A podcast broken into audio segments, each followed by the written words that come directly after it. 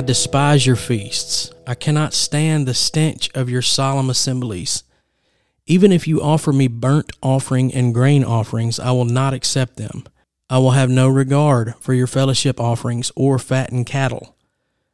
Take away from me the noise of your songs.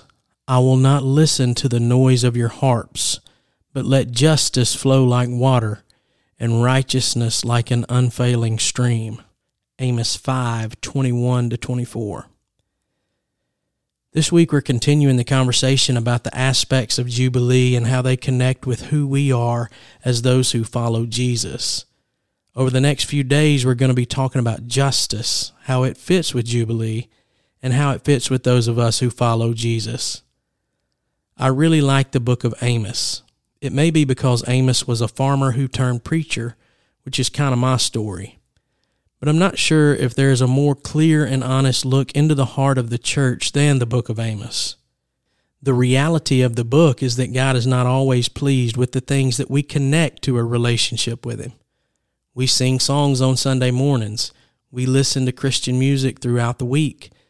But what if sometimes that makes God sick because what he sees us doing in the world does not align with his heart?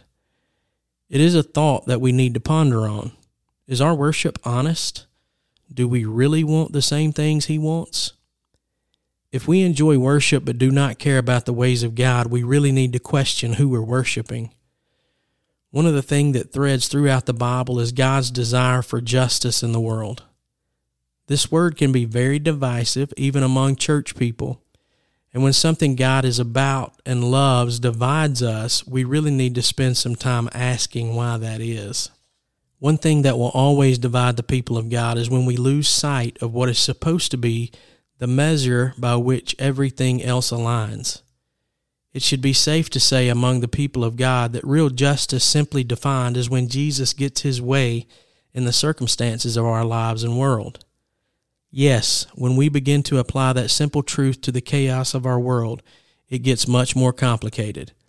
But we cannot get away from the simple truth of Jesus getting his way either. We always need to return to it when it's muddied by the complicated.